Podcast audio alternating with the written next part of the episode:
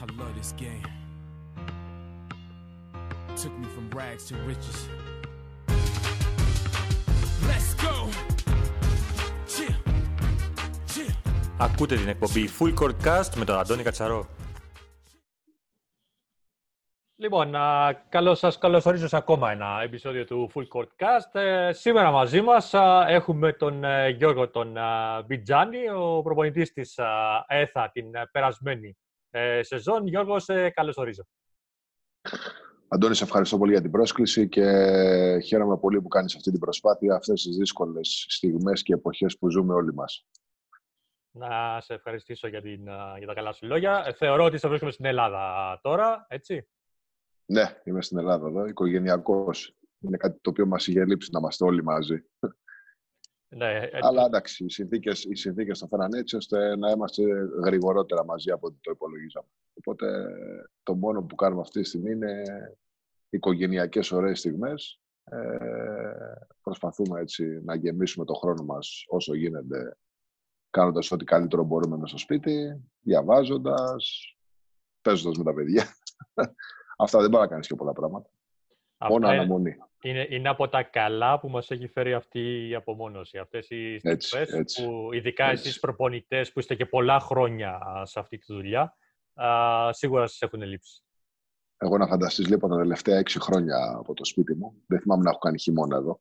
Οπότε μου φαίνεται έτσι, μου φαίνεται λίγο περίεργο το γεγονός ότι είμαι συνέχεια, ξέρεις, όλη την ημέρα με τα παιδιά, με τη γυναίκα μου και αυτά. Αλλά είναι, είναι ωραίο, είναι ωραίο πραγματικά. Μμμ, μμμ.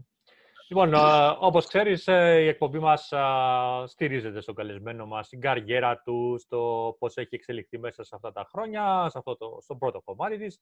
Στο δεύτερο κομμάτι θα μιλήσουμε κυρίως για την α, χρόνια που ολοκληρώθηκε με τον τρόπο που ολοκληρώθηκε ε, και θα μιλήσουμε έτσι λίγα γενικότερα α, για την ε, Κυπριακή Καλαδόσφαιρα, μιας και ε, είσαι πλέον ε, και α, καλός γνώσης και ε, σε αυτό το, το κομμάτι. Ε, έτσι θέλω να ξεκινήσουμε, να πάμε όσο πιο πίσω γίνεται, να θυμηθούμε πώς α, ήρθες ε, σε επαφή για πρώτη φορά με το άθλημα της καλαθόσφαιρας. Εντάξει, σαν καλαθοσφαιριστής έπαιζα σε μικρές ομάδες. Ξεκίνησα, ε, από ό,τι θυμάμαι καλά, 13-14 χρονών ε, από παιδικά, εφηβικά κανονικά, όλη την, ε, την γκάμα. Ε, μου άρεσε πάντα όμως και το θέμα της προπονητικής. Γι' αυτό και ακολούθησα τη Γυμναστική Ακαδημία, στην οποία ε, κατάφερα να μπω στην Αθήνα ε, πριν από 23 χρόνια, αν θυμάμαι καλά. Ε, μ, σαν δευτεροδητής φοιτητής ε, ξεκίνησα να έχω την πρώτη μου επαφή με την προπονητική έχοντας ε, ακαδημίες παιδικά εφηβικά και σιγά σιγά πέρασα από όλα τα στάδια της προπονητικής. Ε, σταμάτησα στα 25 μου να παίζω μπάσκετ διότι κατάλαβα ότι ε, με ενδιαφέρει περισσότερο το, το επίπεδο της προπονητικής. Και συνήθως όταν θέλεις να κάνεις κάποια πράγματα δεν πάει να κάνεις και τα δύο καλά. Οπότε κατάλαβα ότι δεν μπορούσα να προχωρήσω μπασκετικά, αν θέλεις, σαν καταθοσφαιριστής. Και προσπάθησα να αφοσιωθώ σε αυτό που αγάπησα περισσότερο την προπονητική. Τελευταίος που μου προπονητής φαντάζομαι ήταν ο Γιώργος Μπαρτζόκας, τον οποίο έχω πολύ καλή σχέση. Ε, Πάντως, πάντως θυμάμαι, ήταν... τότε ότι, θυμάμαι τότε ότι ε, ήμουν δύσκολος χαρακτήρας σαν παίχτης. Ε, τσακωνόμασταν συνέχεια δηλαδή και με συμπαίχτες μου και γενικώς ήμουν, ήμουν δύσκολος άνθρωπος. Ε, και όταν σταμάτησα πλέον την, ε, να φοράω παντελόνια, αν θέλεις, κοντό παντελονάκι και να είμαι μες στα γήπεδα, τότε κατάλαβα πολλά πράγματα από αυτά που μου, που μου έλεγε ή που μου λέγανε οι άλλοι προπονητές. Ξέρεις, όταν περάσεις τη γραμμή και πας από πίσω πλέον, τα βλέπεις τελείως διαφορετικά τα πράγματα. Σίγουρα. Οπότε πολλές φορές προσπαθώ να βάλω και τον εαυτό μου στα μάτια του αθλητή, ο οποίος, του παίχτη μου, ο οποίος πολλές φορές κάνει κάποια πράγματα που μπορεί να μου αρέσουν, αλλά ε, τα πέρασα κι εγώ, οπότε τα γνωρίζω. Ε, στα, όπως σου έλεγα λοιπόν, σαν δευτεροετής συζητής ξεκίνησα να, το 1998 να έχω ε, τμήματα υποδομών. Πέρασα από όλα τα στάδια, σαν προπονητής, πρώτος προπονητής στην ΕΣΚΑ, με πολλές ομάδες. Ε, δούλεψα με, με αρκετές ομάδες από Α2 και κάτω σε όλα τα επίπεδα, Β' Εθνική, Γ' Εθνική, στη Δάφνη, σαν συνεργάτης προπονητής, στον Παπάγου, ε, μ, στο Λαύριο, στην Κηφισιά, ε, σε πολλές ομάδες. Ε, στο Ηράκλειο. Θεωρώ ότι εκεί πέρα που άρχισα να αλλάζω επίπεδο, αν θέλεις, ήταν το 2012, την ε, χρονιά στην οποία μ, ε, μ, ακολούθησα τον Βασίλη Φραγκιά, ο οποίος μου κάνει μια πολύ θετική πρόταση στην Ουκρανία. Τότε, αν θέλεις, οι Έλληνες προπονητές δεν πολύ βγαίναμε στο εξωτερικό. Δηλαδή, δεν είχε αρχίσει ακόμα τελείως η κρίση στην Ελλάδα.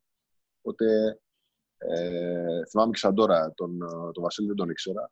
Ε, με, είχε, ζω- με είχε συστήσει ο Γιώργος ο Κετσελίδης, ε, επίσης πολύ καλός φίλος και προπονητής. Ε, και μ, έρθηκαμε σε, επα- ήμασταν σε επαφή, αν θέλεις, μέσω διαδικτυακά. Γνωριστήκαμε και επειδή ήθελα έναν άνθρωπο άμεσα, σε μία μέρα ε, μάζεψα τα πράγματά μου και έφυγα να φανταστείς. Δηλαδή τα, ήταν μια ευκαιρία ζωής για μένα, την οποία την ακολούθησα και αν θέλεις εκεί πέρα το 2012 θεωρώ ότι άλλαξε επίπεδο στην καριέρα μου. Δούλεψα μαζί τρεις μήνες στην Ουκρανία σε περίεργες συνθήκες. Δεν ήρθαν καλά τα πράγματα, φύγαμε το, τα Χριστούγεννα. Εγώ μετά συνέχισα στην Καβάλα, είχα τον, συνεργάστηκα με τον Άγγελο Κορονιό και τον Βαγγέλη Αλεξανδρή. Ε, την επόμενη χρονιά ήμουν στην Κυψιά, στην πρώτη χρονιά στην Α1 με τον Ελία του Παπασταδόρου, τον οποίο από την που ήμασταν μαζί στη Γάμα και στη Β' Εθνική και ανεβάσαμε την ομάδα δύο χρονιές σε ρί. Ε, το 2014 μ, ε, πήγαμε τον Βασίλη Φραγκιά στην εθνική ομάδα του Κατάρ σαν assistant coach. Ε, θεωρώ ήταν τρία, τρία χρόνια από το 2014 στο 2017 από τις καλύτερες στιγμές στη ζωή μου και επαγγελματικά και προσωπικά. Ε, ζήσαμε πολλά πράγματα εκεί πέρα. Πήραμε τρία παναραβικά κύπελα. Ε, καταφέραμε δύο φορές στο FIBA Asia να μπούμε στα, στα προημιτελικά. Ε, για το ranking του Κατάρ ήταν μια πολύ σημαντική επιτυχία. Ε, το 17 φύγαμε και μετά ξεκίνησα, αν θέλεις, ε, σαν πρώτος προπονητής σε επίπεδο, ε, ε, αν θέλεις, πρώτης κατηγορίας, δουλεύοντας ε, την πρώτη μου χρονιά στην ΕΘΑ. Ε, 18-19 πέρσι έκανα ένα βήμα να πάω σε μια διαφορετική χώρα, τη Σλοβακία.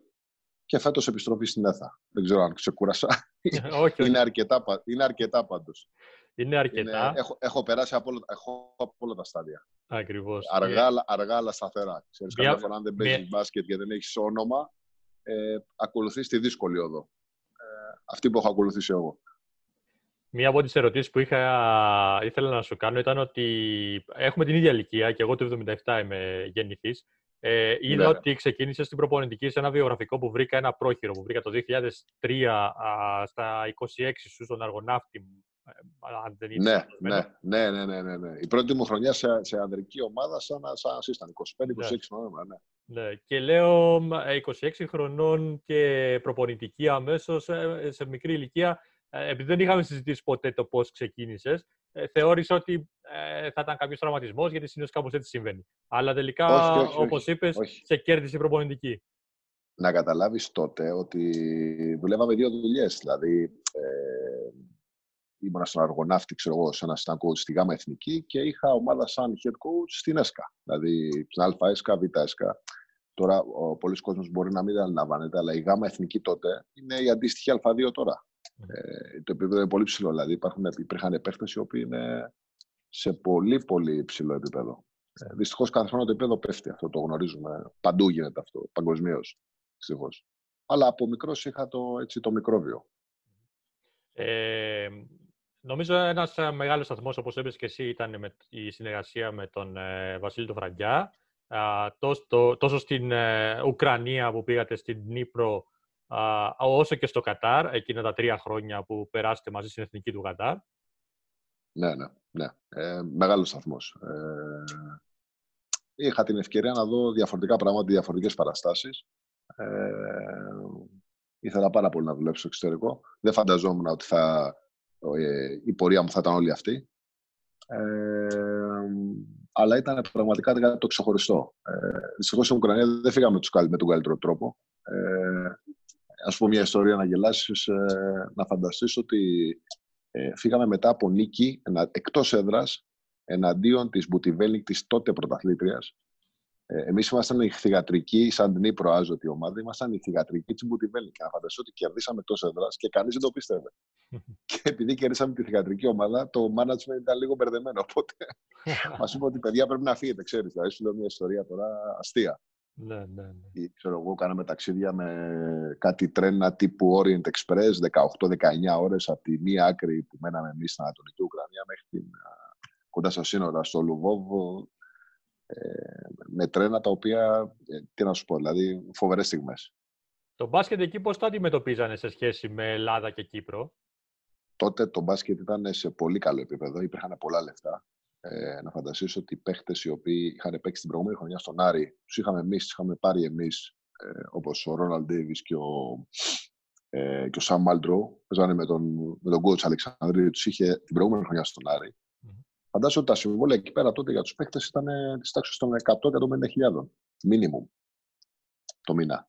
Μμμ. Το χρόνο, συγγνώμη. Το χρόνο. Ε, μετά όμως που μετά από δύο-τρία χρόνια που έγινε ο πόλεμος ε, με τη Ρωσία και όλα αυτά τα γεγονότα, δυστυχώς η Ουκρανία που ήταν μια καλή αγορά και για προπονητές και για παίχτες ε, σχεδόν εξαφανίστηκε. Δηλαδή αυτή τη στιγμή ε, τα λεφτά είναι ελάχιστα, το ενδιαφέρον είναι πολύ λίγο, έχουν συρρυκνωθεί ομάδες. Ε, α, θα σου θυμίσω τώρα μου έρχεται στο μυαλό ότι ο, παλιά, ο, Παναγιο, ο Παναγιώτης Λεαδέλης έπαιζε στην Αζόφ μας, μια ομάδα η οποία Μπράβο. έπαιζε στη Μαριούπολη, η οποία πλέον δεν υπάρχει σαν επαγγελματική, υπάρχει πλέον σαν, ε, σαν αναστατική ομάδα. Μμμ. Δηλαδή, ήταν μια καλή αγορά. Ναι, ναι. Και από εκεί Ε, και πέρα στο, στο Κατάρ αυτό το οποίο έζησα ήταν ότι ε, γιατί ουσιαστικά ο coach Φραγκιάς έτσι, άνοιξε την αγορά εκεί πέρα, μετά τον ακολούθησα εγώ και μετά αν θέλεις ε, ακολούθησαν πάρα πολλοί Ελλαδίτες και Κύπροι προπονητές. Ε, υπήρξε, στην αρχή υπήρχε ένας, αν θέλεις, ε, δισταγμός στο το τι θα συναντήσουμε εκεί. Διότι ξέρεις, μια μουσουλμανική χώρα, όσο, όσο να είναι, σκέφτεσαι και λες ότι πώς θα είναι οι άνθρωποι, πώς θα είναι η κουλτούρα. Ε, μπορώ να πω όμως ότι όπως είπα προηγουμένως ήταν τρία από τα καλύτερα χρόνια της ζωής μου, διότι ε, συναναστραφήκαμε, συναναστραφήκαμε με ανθρώπους και κρατήσαμε φιλίες, ε, διότι πάνω απ' όλα σεβαστήκαμε την κουλτούρα, σεβαστήκαμε τους ανθρώπους ε, και είδαμε ανταπόκριση από αυτό. Δηλαδή, είναι, συνήθως είναι ό,τι δώσεις παίρνεις αυτές τις στιγμές. Και είδα και κάτι διαφορετικό. Είχα τη δυνατότητα να ταξιδέψω σε πάρα πολλές χώρες στην Ασία, όπως Κίνα, Κορέα, Φιλιππίνες, σχεδόν σε όλη τη Μέση Ανατολή, ε, προετοιμασίες στην Ευρώπη. Ήταν μεγάλη εμπειρία. ε, φαντάζομαι ότι το ίδιο ίσχυε και για από την πλευρά του Κατάρ, των ανθρώπων του Κατάρ. Ε, είχαν, θα ήταν κάπως διστακτικοί στην αρχή, με, αφού ήσασταν και οι πρώτοι από Ελλάδα που α, είχατε πάει. Ναι, ναι, ναι. ναι. Ε, Ενδεχομένως ναι, ε, υπάρχει αυτό που λες. Ε, στο Κατάρ, αν θέλεις, υπήρχε μια αμερικανοκρατούμενη νοοτροπία. Ε, ο πρώτος Έλληνας που είχε πάει εκεί, αν δεν κάνω λάθος, ήταν ο coach Φωτεινάκης, ο οποίος δούλευε στα αναπτυξιακά, ο οποίος είναι ακόμα μέχρι και τώρα. Αλλά εμείς πήγαμε, αν θέλεις, στο, στην πρώτη γραμμή. Ε, ουσιαστικά παλεύαμε, αν θέλεις, να, να, να βγάλουμε την αμερικανοκρατούμενη, κατά κάποιο τρόπο, έτσι, νοοτροπία που έχουν οι, οι όλες οι χώρες στη Μέση Ανατολή, το οποίο είναι και λογικό, έτσι, λόγω πολιτικών συμφερόντων. Ναι. Ε, και αυτό, αν θέλεις, έδωσε το έναυσμα μετά, οι επιτυχίες, η συμπεριφορά όλων μας, το τρόπος που δουλεύαμε, ο επαγγελματικός τρόπος που δουλεύαμε, να ανοίξει πόρτα, μετά πήγε ο Στρίγος ο Κουφός, Θανάσου Γιαπλές μαζί του. Ε, τώρα πλέον ε, τη θέση του Βασίλη την έχει πάρει ο Πάγιος Τσουγιαναράς. Ε, πάρα πολλοί προπονητές από Ελλάδα έχουν δουλέψει εκεί. Νομίζω ότι ανοίξαμε μια πόρτα και, και χαίρομαι που πλέον η πόρτα αυτή είναι ορθά ανοιχτή για όλους τους Ελλαδίτες και Κυπρέους ε, προπονητές. Το 2017 ήταν η πρώτη σου χρονιά στην Κύπρο. Α, ήρθες Ναι. ε, για λογαριασμό της ε, ΕΘΑ. Α, τι εντυπώσεις σου άφησε εκείνη η χρονιά; Καταρχήν, να ευχαριστήσω τον πρόεδρο της ομάδας, τον Μπάνικο του Κωνσταντίνο, ο οποίος μου έδωσε την ευκαιρία και όλο το διοικητικό συμβούλιο να, να εργαστώ πρώτη φορά σε αυτό το επίπεδο στην καριέρα μου. Ε, ήταν μια ωραία χρονιά, περίεργη. Ε, καταφέραμε να φτάσουμε στον τελικό του κυπέλου Χάσαμε στην τελευταία, ουσιαστικά στις τελευταίες δύο επιθέσεις από την ΑΕΚ Λάρνακας, μια ομάδα η οποία είχε ε, δεν, μπορώ, δεν ξέρω κι εγώ πόσες φορές παραπάνω μπάτζετ από εμάς η πλειάδα παιχτών. Αλλά νομίζω είχαμε φτιάξει μια καλή ομάδα. Ε, είχαμε τεράστια βοήθεια από τους ε, Κυπρέους παίχτες. Ε, θυμάμαι τότε ότι είχαμε πέντε παιδιά ε, οι οποίοι μας βοήθησαν πάρα πολύ. Δηλαδή ήταν ο Τόλος Κωνσταντίνου, ήταν ο Χρήστος Παναγιώτου, ο Πέτρος Παπαμιχάηλ, ο Άρης ο Χρήστου και ο Παύλος Σταυρινίδης, στους οποίους ε, έδωσα ρόλο σε όλα αυτά τα παιδιά και δεν είναι μόνο ότι τους το έδωσα, αν θέλεις, χαριστικά, ήταν ότι τα παιδιά τα απεξήλθαν και βοηθήσανε κυρίως αυτοί, εκτός από τους ξένους, στο να φτάσουν στο επίπεδο. Ε, ήταν μια ωραία χρονιά. Ήμασταν λίγο άτυχοι στο τελικό του κυπέλα, αλλά εντάξει, έτσι είναι το μπάσκετ. Είναι ένα σουτ, το βάζεις, δεν το βάζεις, χάνεις κερδί. Έτσι είναι. Mm-hmm. Αλλά ήταν μια ωραία εμπειρία, δηλαδή ε, πραγματικά την απέλαυσα. Ε, την επόμενη χρονιά πήγες στην ε, Σλοβακία, όπως ε, μας είπες, ε, στην Νόβα Βέσσα, αν τη θυμάμαι καλά την ομάδα. Σπίσκα, Σπίσκα Νόβα Βέσσα. Νόβα Βέσσα, ναι. μπράβο, το πλήρες όνομα. Ε, εκεί η Σλοβακία, ένα πρωτάθλημα άγνωστο, καθώς δεν είχε εργαστεί ποτέ εκεί. Πώς, ήρθε η, πώς έγινε η επαφή και βρέθηκες εκεί πέρα; Εντάξει, ενός, μέσω ενός uh, ατζέντη, ο οποίος με σύστησε στους ανθρώπους, αυτοί είχαν, ε, ψάχναν έναν άνθρωπο να μπορέσει να τους βοηθήσει, να τους αλλάξει επίπεδο, αν θέλεις, σε κάποια και γενικώ σε οργανωτικά και σε προπονητικά και σε αγωνιστικά θέματα. Ε, προτάθηκε το όνομά μου, μου κάνανε μια πρόταση, θεώρησα έτσι ευκαιρία να, να ανοίξω την αγορά σε μια χώρα η οποία ήταν άγνωστη για όλους τους Έλληνες προπονητές. Ε, η αλήθεια είναι ότι το πρωτάθλημα, ε, τότε αποτελούνταν από 10 ομάδες, τώρα νομίζω είναι 9, ε, ήταν ανταγωνιστικό. Ε, είχε φιλάθλους αρκετούς, δηλαδή έβλεπε στα γήπεδα και 500 και 1000 και 1500 φιλάθλους, κάτι το οποίο για μια χώρα η οποία το μπάσκετ δεν είναι η προτεραιότητά της. Δηλαδή, φαντάζομαι εκεί πέρα είναι το χόκκι, πάγου, ε, ποδόσφαιρο. Το μπάσκετ νομίζω έρχεται τρίτο ε, σε προτιμήσεις και μικρή χώρα, ε, ήταν σημαντικό. Υπάρχει κάλυψη όλων των παιχνιδιών live, free. Οποιοδήποτε μπορεί να θέλει, μπορεί να δει παιχνίδι live, όλα τα παιχνίδια της Λίγκας, την ίδια στιγμή και replay μετά. Ε, ήταν μια καλή εμπειρία. Το δύσκολο κομμάτι ήταν οι μετακινήσεις, διότι αυτό πρώτη φορά το έζησα στη ζωή μου. Ε, να φανταστείς ότι όλες οι ομάδες δεν κινούνταν ε, ξέρω εγώ, στην Ελλάδα, να παίξεις εγώ τη Θεσσαλονίκη, θα πάρεις το αεροπλάνο, θα πας την προηγούμενη μέρα, θα κοιμηθείς, θα φά και θα παίξεις την επόμενη. Δεν νοείται να πας αυθημερών πλέον. Εμείς ταξιδεύαμε, δεν θα το ξεχάσω αυτό, ε, τέσσερις και πέντε ώρες με μίνιμπας, δύο μίνιμπας όλη η ομάδα, να πάμε αυθημερών να παίξουμε και να γυρίσουμε. Εγώ δεν το έχω ξαναδεί αυτό το πράγμα. Ε, και φαντάζομαι αθλητές οι οποίοι 2-8-2-10, οι οποίοι είναι στιβαγμένοι σε ένα μικρό λεωφοριάκι, ε, απορούσα πώς μπορούσαν και παίζουν. Αλλά αυτό ήταν ε, καθαρά η κουλτούρα και η νοοτροπία των Σλοβάκων. Μάλιστα. Δηλαδή ε, στο Final Eight που περάσαμε, στο Final Eight που περάσαμε στο Κύπελο, που παίξαμε στην Πρατισλάβα που έγινε εκεί, ε, ταξιδέψαμε από το πρωί, φύγαμε, 5-6 ώρες δρόμο, ε, με δύο στάσεις, να φάμε, να παίξουμε σε 9.30 το βράδυ και δεν ξέραμε αν θα περάσουμε στο Final Four. Οπότε, ε, μόλις τελικά κερδίσαμε και περάσαμε στο Final Four, μετά από πολλά χρόνια, ήταν μεγάλη επιτυχία για την ομάδα, ε, κλείσαμε ξενοδοχείο και μείναμε το ίδιο βράδυ για να παίξουμε την επόμενη. Θα σου μιλάω για, για, για δύο πράγματα. Εντάξει, ήταν και αυτό μια εμπειρία. Ήταν μια ωραία εμπειρία. Συμβαίνουν και αυτά. Μάλιστα. Ε, και ερχόμαστε στο, στη φετινή σεζόν. Μια σεζόν ξεκίνησε ε, το καλοκαίρι με την ΕΘΑ επιστροφή δηλαδή στην ε, Κύπρο για την ε, ομάδα της Έγκομης. Ε, έδειξε προτίμηση στο πρόσωπό σου ο κύριος ο Πανίκος, ο Κωνσταντίνου και πες μας πώς βίωσες αυτή τη χρονιά, πώς εξελίχθηκε έτσι με τα δικά σου λόγια. Ε, ήταν δύσκολη χρονιά. Όταν το καλοκαίρι είχαμε κάνει έτσι μια κουβέντα με τον πρόεδρο, βάλαμε κάποιο, κάποια δεδομένα όσον αφορά το ρόστερ, το τρόπο προετοιμασίας και όλα αυτά. Ε, κρατήσαμε το βασικό μας point guard, ο οποίος ήταν και την προηγούμενη χρονιά ο Davis, Ε, και κάναμε προσθήκες τεσσάρων παιχτών ε, στην ομάδα. Κάποιοι ήταν rookie, ε, κάποιοι ήταν, είχαν και εμπειρία όπως ο Damontre Harris, ο οποίος είχε παίξει πριν από τρία χρόνια στην Κύπρο με τον ΑΠΟΕΛ για ένα μικρό χρονικό διάστημα, ή ο Τζέρεμι Σμιθ.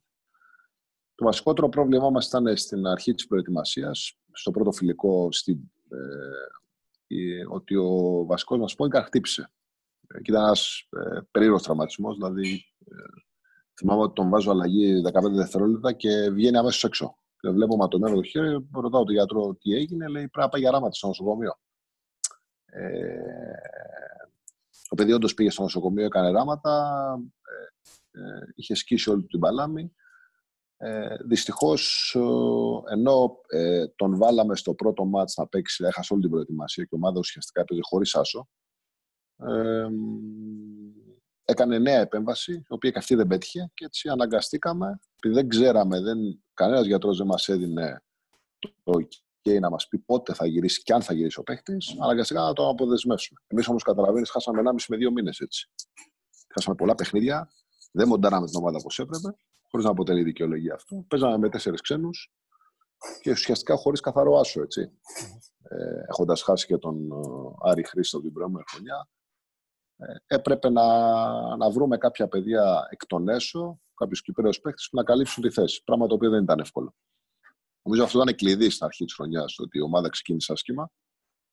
Κάναμε μια-δύο αλλαγές μετά παιχτών. Κάποιες μας πέτυχαν, κάποιες όχι. Ε, βρήκαμε μια χημεία. Πλησιάσαμε, αν θέλεις, προς το τέλος στη τετράδα.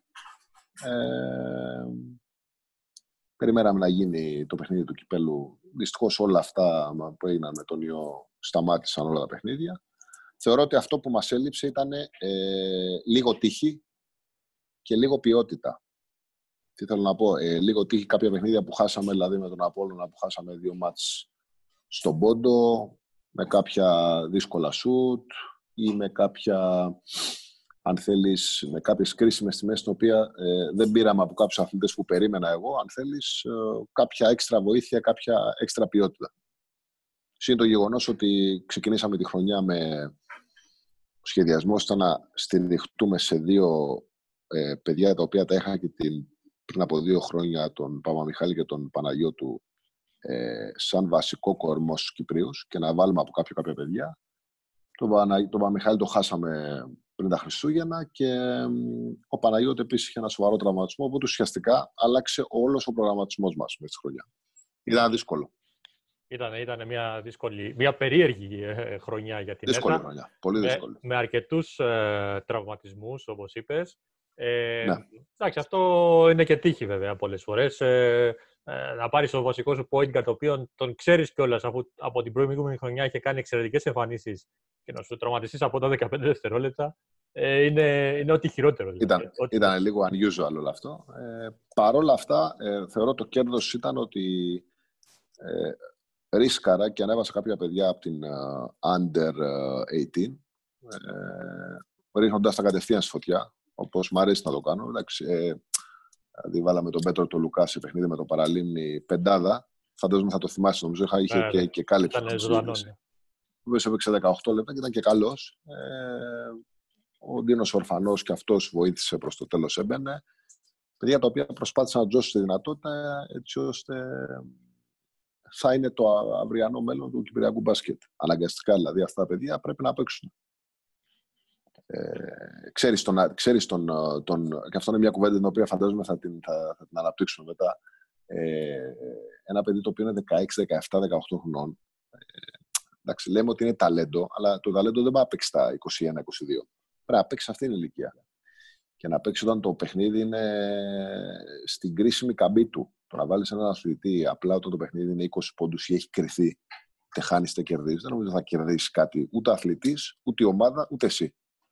Οπότε καλείσαι να πάρει δύσκολες αποφάσεις σαν προπονητής. Βέβαια, αυτό είναι μια μεγάλη κουβέντα, στην οποία φαντάζομαι θα την αναπτύξουμε και αργότερα. Θα πούμε Όσον μετά, αφορά ναι. το γενικότερο κυπριακό μπάσκετ.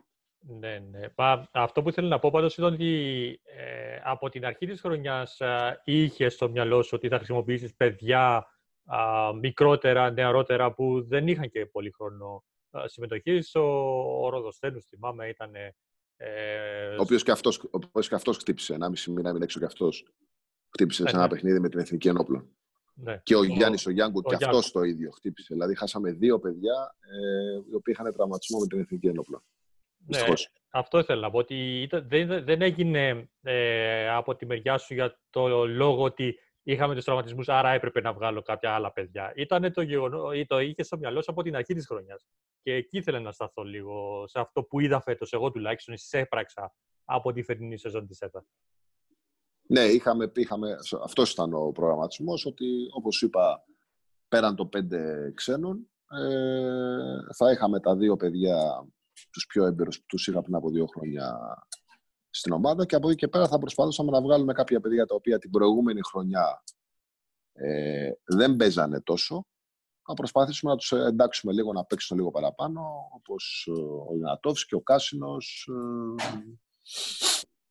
Ε, ε, μέσα στη χρονιά βρήκαμε και τον ε, Μιχάλη τον Κυριακίδη, τον οποίο τον πήραμε από τη β' κατηγορία. Ναι, ναι. Ε, ξέρεις, εγώ, ε, εμένα μου αρέσει να πηγαίνω να βλέπω παιχνίδι. Δηλαδή, φέτος ήταν η πρώτη χρονιά που είδα παιχνίδι β' κατηγορίας ε, και ακολούθησα και κανονικά και όλα τα παιχνίδια του εφηβικού σχεδόν όσο μπορούσα έτσι ώστε να μπορώ να, να κρίνω και να ανεβάσω ε, τα παιδιά που πίστευω ότι θα μπορούν να βοηθήσουν. Ναι, ναι. Έχει έρθει και ο Κύπρος ο Σέπος από το Παραλίμνη, να μην τον ε, ξεχάσουμε γι' αυτό να τον να προσθέσουμε. Ε, ήταν, ναι. ήτανε μια χρονιά, α, λοιπόν, ε, δύσκολη για την ΕΘΑ, α, περίεργη γενικότερα για την Κυπριακή καλαθόσφαιρα, α, για να περάσουμε σε αυτό το κομμάτι, καθώς με την α, αποχώρηση του κ. Λευκαρίτη από την ε, διοίκηση της ΑΕΚ, ε, μειώθηκε το budget, έτσι, ήμασταν όλοι σε ένα α, σε ένα ερωτηματικό, μεγάλο ερωτημα- ερωτηματικό πώς θα είναι το φετινό το πρωτάθλημα. Α, έτσι, συγκρίνοντάς το με την προηγούμενη φορά που είχες έρθει ε, στην Κύπρο, α, πώς το είδες, ε, από άποψη επίπεδου, ποιότητας, όπως θέλεις. πες. Κοίταξε, ε, το επίπεδο σίγουρα έχει πέσει. Πέφτει κάθε χρόνο.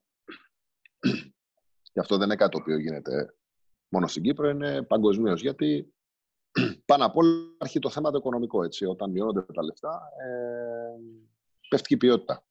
Θεωρώ ότι έπεσε το επίπεδο φέτος. Ε, όσον αφορά σε αυτό που είπες, όσον αφορά την Άι Κλάρνακα, η οποία έριξε το budget, ε, ναι, μεν έριξε το budget, αλλά όπως είδαμε τελικά, είχε 4-5 Κυπρέους παίχτες, οι οποίοι απαρτίζουν και την εθνική ομάδα. Εμείς δεν τους είχαμε. Δηλαδή, εμείς ήμασταν, νομίζω, εμείς και άλλη μια ομάδα, η οποία δεν είχαμε κανένα παίχτη στην εθνική ομάδα φέτος.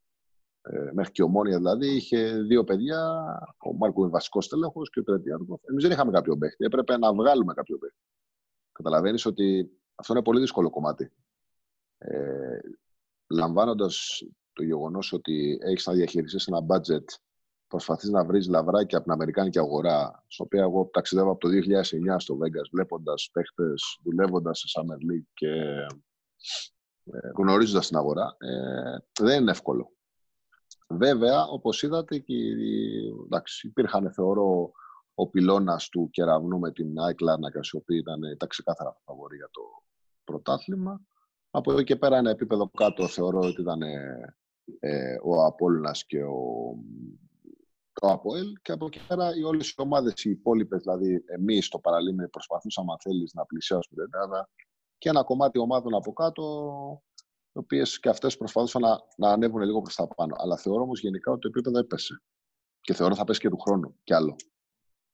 Ναι, εντάξει, οι προβλέψεις δεν είναι και οι καλύτερες ε, για του χρόνου. Με όλα αυτά που συμβαίνουν, λογικά όλα τα πρωταθλήματα θα αντιμετωπίζουν ναι. σε όλο τον κόσμο. Θα, είναι αλήθεια αυτό. Θα έχουν προβλήματα. Α, όσον αφορά την Κυπριακή Καλαθόσφαιρα, έχεις κάποιο σχόλιο να κάνεις έτσι γενικότερο, τι έχεις παρακολουθήσει, έχεις δει σωστά, λάθη; Κοίταξε, μεγάλη κουβέντα είναι αυτή. Ε, ακούω και διαβάζω πολλά. Ε, θα ήθελα και εγώ να τοποθετήσω να πω τη δική μου γνώμη. Ε, υπάρχουν οι εξής παράμετροι. Νομίζω υπάρχει μια μεγάλη αλυσίδα η οποία πρέπει να συνδεθεί για να μπορέσει, αν θέλεις, ε, να γίνει αυτό που όλοι, όπου όλοι λένε, να γυρίσει ο κόσμος στα γήπεδα. Ε, θυμάμαι και τις παλιότερες εποχές και ο Βασίλης Βραγκιάς, ο οποίος έχει διατελέσει στην Κύπρο στον Κεραυνό και σε άλλες ομάδες μου έλεγε ότι κάποτε τα γήπεδα ήταν ε, γεμάτα, δηλαδή δεν έβρισκες να μπεις. Και τώρα παίζουμε στα παιχνίδια και είμαστε 50, δηλαδή άμα έχει 100-150 άτομα, πανηγυρίζουμε. Κάτι το οποίο δεν είναι ωραίο. Δεν νομίζω ότι φταίει μόνο η κάρτα φιλάθλου γι' αυτό που πολλοί γράφουμε και διαβάζουμε. Δεν νομίζω ότι είναι αυτό μόνο. Ή μόνο, αν θέλεις, η παρουσία των 5 ή 6 ή 8 ξένων ή 3 ξένων. Νομίζω είναι μια γενικότερη κατάσταση. Ε, αυτό που μπορώ να πω είναι το εξής ότι το πρόβλημα ξεκινάει καταρχήν από τους προπονητές. Αν θέλουμε να πούμε ότι θέλουμε να βοηθήσουμε την Κυπριακή καλαθόσφαιρα, ε, είναι αυτό το σχόλιο που σου έκανα προηγουμένως. Ε, πρέπει να δώσουμε ευκαιρία σε νέα παιδιά να παίξουμε. Για να τους δώσουμε ευκαιρία να παίξουμε, πρέπει να πιστέψουμε και να δουλέψουμε πάνω τους. Εμείς, σαν προπονητές. Και δεν μιλάω για τον προπονητή μόνο της αντρικής ομάδος, της πρώτης κατηγορίας. Μιλάω για τον προπονητή, ο οποίος είναι στην τελευταία κατηγορία και στο, στο αναπτυξιακό κομμάτι στην Under 14, Under 12, Under... Φαντάζομαι ότι έρχονται παιδιά στην πρώτη ομάδα οι οποίοι δεν γνωρίζουν τα βασικά. Πράγματα τα οποία σε, υπό άλλες συνθήκες ε, ένας αθλητής ο οποίος ανεβαίνει στην πρώτη ομάδα πρέπει να τα γνωρίζει όλα αυτά.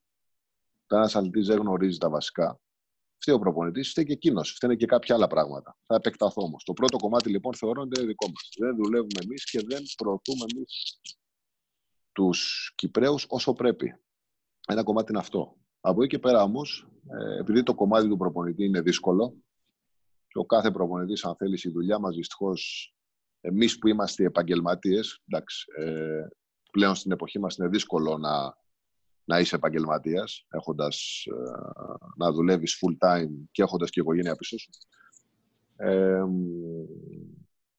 περνάμε στο θέμα της δίκησης. Ε, όταν ο προπονητής ε, δεν στηριχτεί από τη δίκηση και έχει το άγχος αν θα χάσει τη δουλειά του, αν η διοίκηση δεν είναι προσανατολισμένη στο να του δώσει το χώρο και το χρόνο και την πίστη στο να στηρίξει του νέους αθλητές, δεν πρόκειται να βγουν νέους δεν, δεν πρόκειται να βγουν νέοι αθλητές. Θα παίζουν οι ξένοι συνέχεια.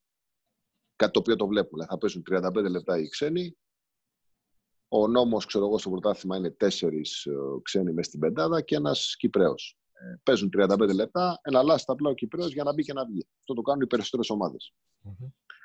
Ε, άρα λοιπόν η διοίκηση πρέπει να στηρίξει τον εκάστοτε προπονητή για να μπορεί να γίνει αυτό το κομμάτι.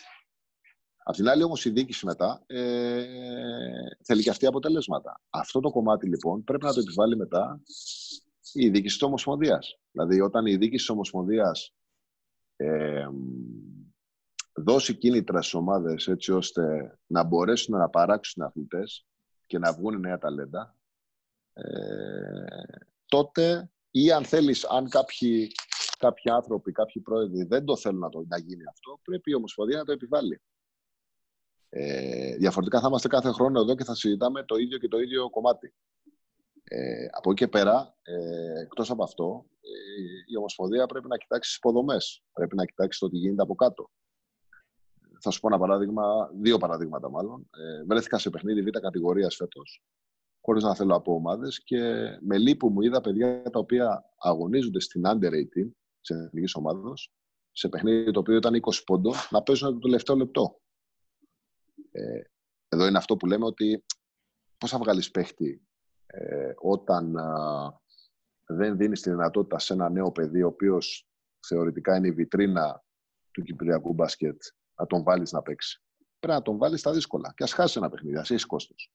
Αυτό πρέπει να το επιβάλλει ο προπονητής, η δίκηση, μετά πάμε στην Ομοσπονδία. Ή δεν μπορείς, ξέρω εγώ, να βλέπεις παιχνίδια εθνικού πρωταθλήματος και να βλέπεις 30 λεπτά ζώνη από κάποια ομάδα η οποία δεν μπορεί να σταθεί στο γήπεδο ή φοβάται να μην χάσει 20-30 πόντους. Ή να βλέπεις, ξέρω εγώ, παιδιά 16-17 χρονών να παίζουν ζών πρέ με παγίδες στο γήπεδο και να μην ξέρουν να κάνουν τρίπλα ή πάση. Καταλαβαίνεις ότι είναι λάθος όλος ο σχεδιασμός.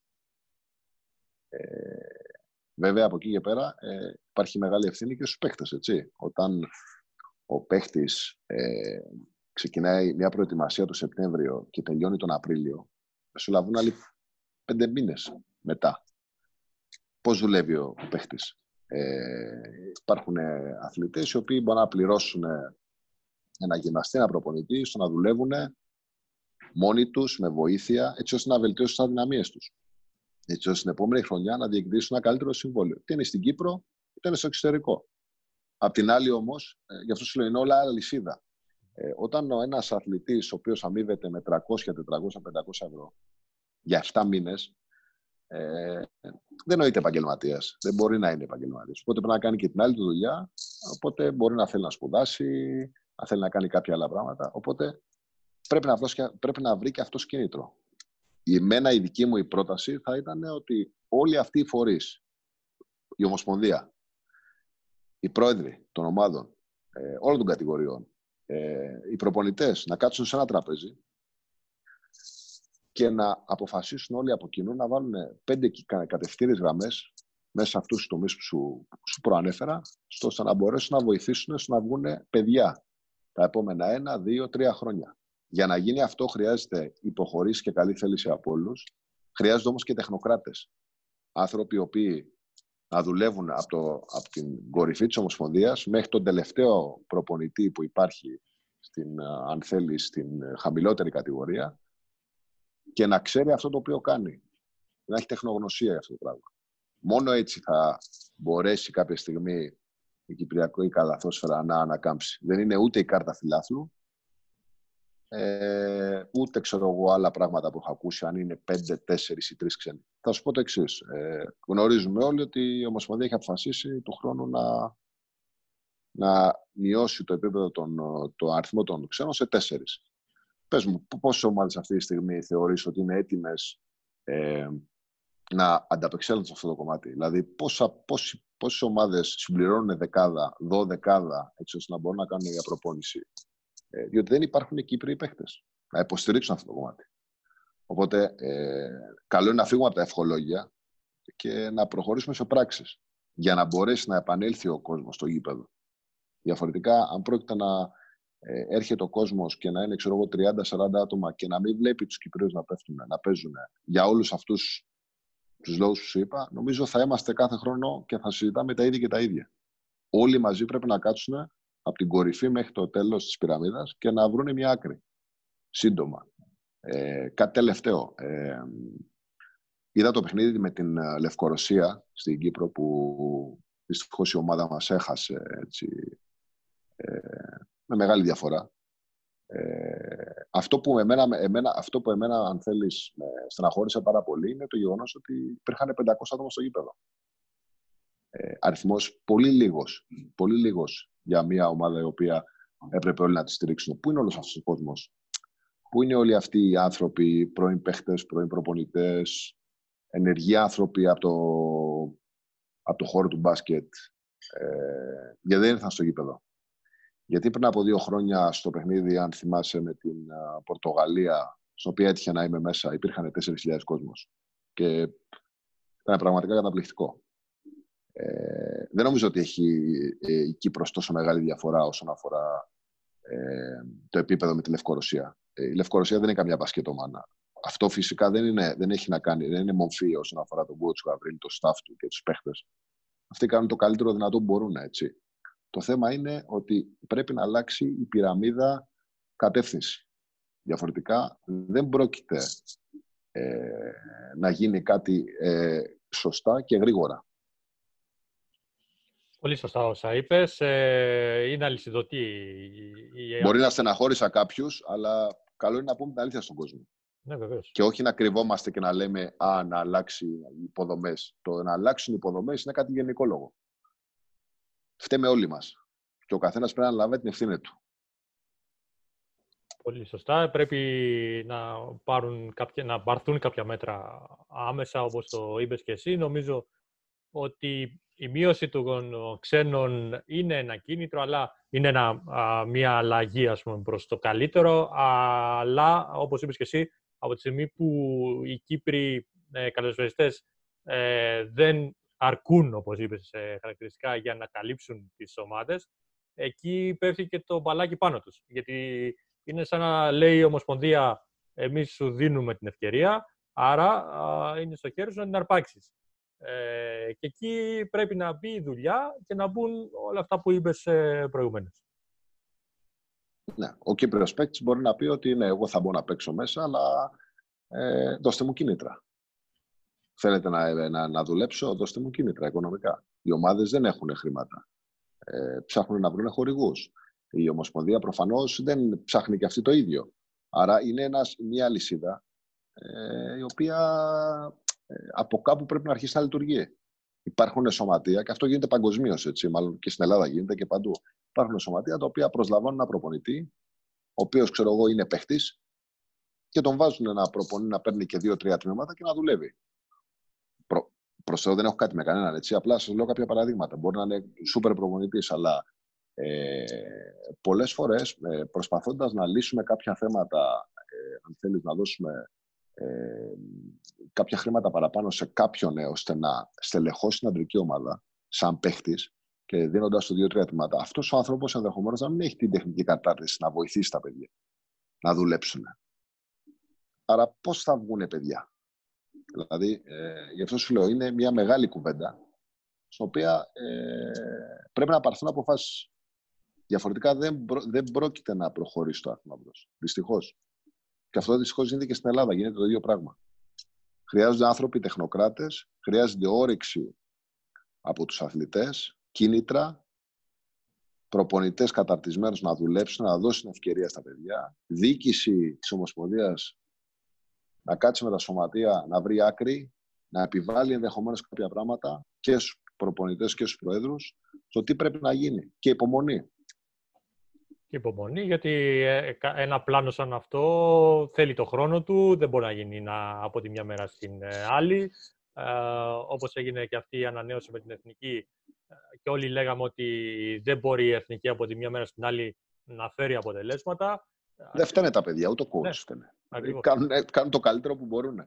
Δηλαδή σε, σε, μια, σε ένα διάστημα 10 ημερών, πώς θα μαζέψεις από διαφορετικές χώρες ή κάποιους αθλητές οι οποίοι μπορεί να μην παίζουν στις ομάδες τους πολύ, να τους κάνεις πρωταγωνιστές. Τι γίνεται αυτό το πράγμα; Γιατί να, γιατί να μην δουλεύει η εθνική ομάδα μέσα στη χρονιά να κάνει 4-5 stops μέσα στη χρονιά και να δουλέψει; Γιατί δηλαδή περιμένουμε να τη μαζέψουμε μόνο μια εβδομάδα, 10 μέρες πριν τα παιχνίδια και να κάνουμε τρεις προπονήσεις. Πώς ξαφνικά θα μπουν να παίξουν όλοι αυτοί μαζί; Τι γίνεται, δηλαδή ε, εδώ πέρα πρέπει να υπαρθούν γερνές αποφάσεις. Ενδεχομένως ε, σε βάρος, αν θέλεις, ε, κάποιων συλλόγων, ενδεχομένως το πρωτάθλημα να παραδαθεί από το να γίνει 6-7 μήνες να γίνει 8. Ε, πρέπει όμως κάτι να γίνει. Διότι είναι ξεκάθαρο το ότι όταν πέφτει η προσέλευση του κόσμου, δεν έχεις κόσμο στα γήπεδα, δεν βγαίνουν νέα παιδιά από κάτω, ε, η βιτρίνα της κάθε ομάδας, της κάθε χώρας είναι η εθνική. Έτσι. Όταν όλα αυτά δεν πάνε καλά ε, και το επίπεδο πέφτει, σημαίνει ότι κάτι δεν κάνει Πολύ σωστά. Ε, θέλεις να αναφερθείς και λίγο στο αναπτυξιακό. Έχεις παρακολουθήσει ε, και παιχνίδια, είπες, ε, U18 και της ΕΘΑ ε, και άλλων ομάδων. Ε, γενικά, ε, γύρισες αρκετά γήπεδα και φέτος και την προηγούμενη φορά που ήσουν πάλι στην Κύπρο. Έχεις παρατηρήσει κάτι που πέρα από αυτά βέβαια που αναφέρθηκαν. Πάνω κάτω είναι στη, στη, στην ίδια κατεύθυνση αυτά που σου είπα. Ε, ε, Δυστυχώς υπάρχει αυτό το θέμα ότι πλέον το μπάσκετ δεν προσφέρει επαγγελματική, αν θέλεις, αποκατάσταση. Δηλαδή είναι ελάχιστοι παίκτες οι οποίοι θα παίξουν, θα βγάλουν χρήματα και θα μπορέσουν να ζήσουν από αυτό. Δεν γίνονται όλοι σπανούλιδες και διαμαντίδες για να βγάλουν λεφτά. Ε, και ενδεχομένως κάποιοι αθλητές να επιλέγουν, αν θέλεις, ε, το δρόμο των σπουδών, να φύγουν από την Κύπρο, να δουλέψουν κάπου αλλού, να σπουδάσουν κάπου αλλού. Έτσι αφήνουν τον μπάσκετ σε δεύτερη και τρίτη μοίρα. Ε, γι' αυτό ενδεχομένως είναι και ένας λόγος από αυτός που σου είπα, ότι κάποιοι αθλητές όταν τελειώνει το πρωτάθλημα δεν δουλεύουν. Ή δουλεύουν λάθος, ή δεν δουλεύουν καθόλου. Ε, αυτό πρέπει να αλλάξει. Αυτό πρέπει, και γι' αυτό πρέπει να βάλουν πλάτη όλοι. Ε, και όπως σου είπα, ε, είναι σημαντικό, θεωρώ, ε, ενδεχομένως η Ομοσπονδία να επιβάλλει κάποιους κανόνες όσον αφορά τη λειτουργία των πρωταθλημάτων ε, και, το, ε, και το πώς παίζεται το παιχνίδι στις μικρές ηλικίες. Ας βγάλει, ξέρω εγώ, παράδειγμα, τη ζώνη το ζων πρέ στο εφηβικό ή στο παιδικό ακόμα, ώστε να μάθουν τα παιδιά ε, να, κινούν, να κινούνται καλύτερα στο γήπεδο, να μάθουν τα βασικά να αναγκαστούν οι προπονητές να δουλέψουν σε αυτό το κομμάτι. Και όχι να κρύψουμε αδυναμίες για να μπορέσουμε να πάρουμε ένα πρωτάθλημα για να το αξιοποιήσουμε για προσωπική μας προβολή. Και βάζω και τον εαυτό μου μέσα, έτσι, γιατί σου είπα το πρώτο κομμάτι είναι οι προπονητές. Ε, αλλά μετά από δύο-τρία χρόνια ε, να καθόμαστε πίσω από ένα πληκτρολόγιο και να λέμε ο καθένας τη γνώμη μας, αλλά να μην έχουμε κάνει το χρέος μας. Άρα λοιπόν, ε, αν δεν μπορούμε να το κάνουμε εμείς, πρέπει να μας το επιβάλλει κάποιος άλλος. Αναγκαστικά. Διότι η παλιά φουρνιά των παιδιών ε, των Κυπρέων φεύγει. Δηλαδή, ε, ο Σιζόπουλος σταμάτησε ε, από την εθνική, ο Κούνας το ίδιο, ε, ο Αναστασιάδης το ίδιο. Εντάξει, υπάρχουν χιλιάδες ονόματα τώρα. Ε, δεν θέλω να αδικήσω κάποιον. Ε. Τα παιδιά που έρχονται από κάτω πρέπει να βοηθήσουν. Και οι από κάτω αμέσως, οι under 18, under 16, αυτοί πρέπει να βοηθήσουν. Πρέπει να αναδειχθούν πρώτα από τις ομάδες τους, είτε είναι η πρώτη κατηγορία, δεύτερη κατηγορία, εφηβική ομάδα, παιδική ομάδα και μετά στην αντρική, έτσι ώστε να στελεχώσουν το αύριο του Κυπριακού μπάσκετ. Πολύ σωστά. Α, Γιώργο, η επόμενη, α, ο επόμενος αθμός του Γιώργου του Μπιτζάνη ποιος είναι; Έχεις σκεφτεί το μέλλον σου, έχεις... Εντάξει, ξέρω, είναι δύσκολη κατάσταση, ακόμα δεν ξέρουμε τι αυτή, αυτή, τη, αυτή τη στιγμή το μόνο που σκεφτόμαστε, ξέρεις, είναι πώς θα βγει η επόμενη μέρα. Ε, είμαστε, ξέρεις, στο σπίτι εδώ με τα παιδιά, την οικογένειά μου. Είμαστε όλη μέρα προσπαθούμε έτσι να γεμίσουμε τις ώρες με ωραίο τρόπο. Ε, να κάνουμε κάποια πράγματα ο καθένας για τον εαυτό του, έτσι να επιμορφωθούμε όσο γίνεται περισσότερο.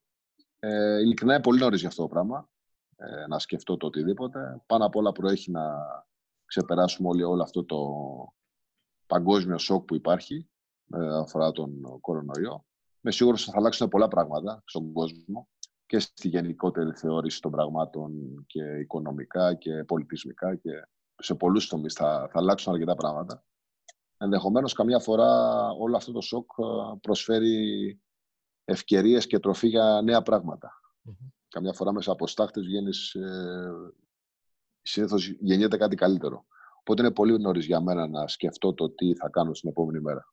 Σίγουρα αυτό που θα ήθελα όμως να είναι να κάνω κάτι στο οποίο θα μπορέσει να μου δώσει κίνητρο και ώστε να μπορώ να διεκδικήσω κάτι καλό.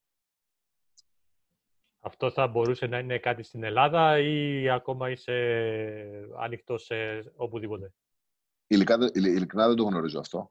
Ε, δεν το γνωρίζω αυτό. Ε, είναι πάρα πολύ νωρίς, όπως είπα, ναι. γιατί δεν, δεν υπάρχει κανένα πρωτάθλημα το οποίο αυτή τη στιγμή παίζεται.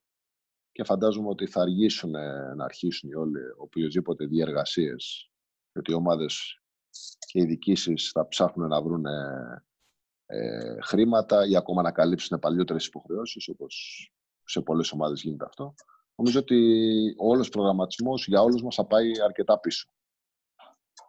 Ενδεχομένως να, να φτάσει και στο τέλος του καλοκαιριού. Ελπίζω στο καλό σενάριο ότι να μπορέσουμε καταρχήν να είμαστε όλοι υγιείς και να ξεπεράσουμε την όλη κατάσταση γρήγορα και όσο γίνεται πιο ανέμακτα. Ακριβώς, ακριβώς. Ε, είναι η ευχή που δίνουμε α, όλοι για αυτό το. Έτσι. έτσι. Λοιπόν, Γιώργο, έχω τελειώσει με τις ερωτήσεις μου. Δεν ξέρω αν θέλει να προσθέσει κάτι άλλο. Όχι, Αντώνη μου, ε, νομίζω ότι είπαμε αρκετά πράγματα. Θέλω να σε ευχαριστήσω πραγματικά ε, για την πρόσκληση, για την τιμή που μου έκανες. Ε, Εύχομαι να πάνε όλα καλά στην υγεία. Ε, σύντομα να μπορέσουμε να γυρίσουμε στις, αν θέλεις, στις καθημερινές μας σχολείες. Πράγματα τα οποία ε, τα, τα θεωρούσαμε δεδομένα, τώρα πλέον έχουν γίνει πολυτέλεια, ακόμα και τα απλά πράγματα. Να πηγείς έξω να πας μια βόλτα με τους δικούς σου ανθρώπους ή ξέρω εγώ να πας έξω για κάποιο φαγητό. Είναι πράγματα τα οποία τώρα μάλλον τα εκτιμάμε. Ακριβώς. Ωραία. Υγεία ε, σε όλους. Σε ευχαριστώ πάρα πολύ για την παρουσία σου σήμερα. Ήταν μεγάλη μας η τιμή. Ε, αυτή ήταν λοιπόν... Και εγώ σε ευχαριστώ πολύ. Να σε καλά. Αυτή λοιπόν ήταν η εκπομπή του Full Court Cast. Εμείς ανανεώνουμε το ραντεβού μας και το επόμενο επεισόδιο. I love this game. Took me from rags to riches.